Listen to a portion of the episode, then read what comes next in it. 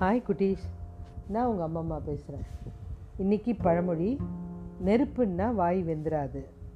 அதாவது நெருப்புன்னு நம்ம வாயில் சொல்லும்போது அந்த வாய் உடனே தீப்பிடிச்சு எரியாது. சில விஷயங்களுக்கு நம்ம மௌனமாக இருக்கிறதே நல்லது. உண்மையை பேசுகிறோம் அப்படின்னு சொல்லிட்டு சில உயிர்களுக்கு ஆபத்து வர அளவுக்கு நடக்கக்கூடாது. கதைக்கு போகிறான் ஒரு முனிவர் இருந்தாராம். பெரிய முனிவர். அவர் வந்து ரொம்ப பொய்யே சொல்ல மாட்டார். அவ்வளோ நல்ல மனுஷன். பொய் சொல்லக்கூடாதுன்னு வாழ்க்கையில் ஒரு லட்சியமாகவே எடுத்துகிட்டு நடக்கிறார்.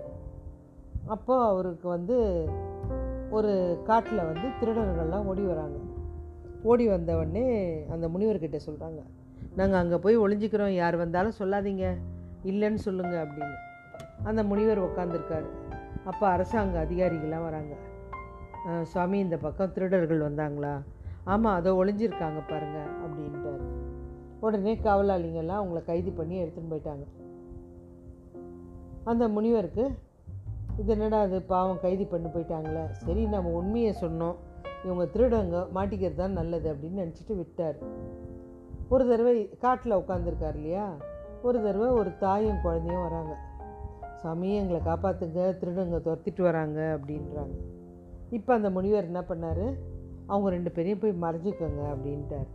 அவங்க மறைஞ்சு புதர் மறைவில் தெரியவே இல்லை. மறைஞ்சு உட்காந்துருக்காங்க அந்த கொள்ளைக்காரனுங்கெல்லாம் வந்துட்டாங்க. சாமி இங்கே யாராவது வந்தாங்களா? ஒரு குழந்தையும் ஒரு பெண்ணும்? ஆமாம் அதோ உட்காந்துருக்காங்க அப்படின்னு காமிச்சு கொடுத்துட்டாரு. அவனுங்க அங்கேருந்து வந்து அந்த குழந்தையின் தாயை வெட்டி அந்த நகையெல்லாம் தூக்கிட்டு போயிட்டாங்க. முனிவருக்கு அவுக்குன்னு ஆயிடுச்சு இது என்னடா இது? பெரிய அசம்பாவிதமாயிடுச்சே. நம்மக்கிட்ட உதவி கேட்ட பெண்ணு கூட நம்ம செய்யலையே. எவ்வளோ உண்மையை இருந்தாலும் நம்ம உண்மையை பேசணும். கடவுளுக்கு பிடிச்ச மாதிரி நடந்தோம் அப்படின்னு நினச்சிட்டாரு. ஒரு தடவை இறந்து மேல் உலகத்துக்கு போகும்போது அவரை நரகத்துக்கு கூப்பிட்டு போகிறாங்க என்னப்பா என்னை நரகத்துக்கு கூட்டிகிட்டு போகிறீங்க நான் எவ்வளோ நல்லதெல்லாம் பண்ணியிருக்கேன் உலகத்தில். இது வரைக்கும் பொய் சொன்னதே இல்லை அப்படின்னு. அப்போ தான் கடவுள்கிட்ட சொல்கிறாங்க நீ பண்ணது தப்பு. ஒரு குழந்தையும் ஒரு தாயும் உங்ககிட்ட வந்து உதவி கேட்டாங்களே நீ பொய் சொல்ல வேணாம். ஆனால் மௌனமாவது இருந்திருக்கலாம்ல. முதல்ல அந்த திருடர்களுக்கு காமிச்சு கொடுத்த அது அரசாங்க பணி. அது நல்ல விஷயம். நீ அந்த இடத்துல உண்மையை பேசுனது நல்லது கரெக்டு ஆனால் அதே ஒரு தாயும் ஒரு குழந்தையும் உங்ககிட்ட உதவின்னு வரும்போது நீ அந்த இடத்துல மௌனமாவது இருந்திருக்கலாம் பொய் சொல்லாமல் ஏன் அதை பண்ண?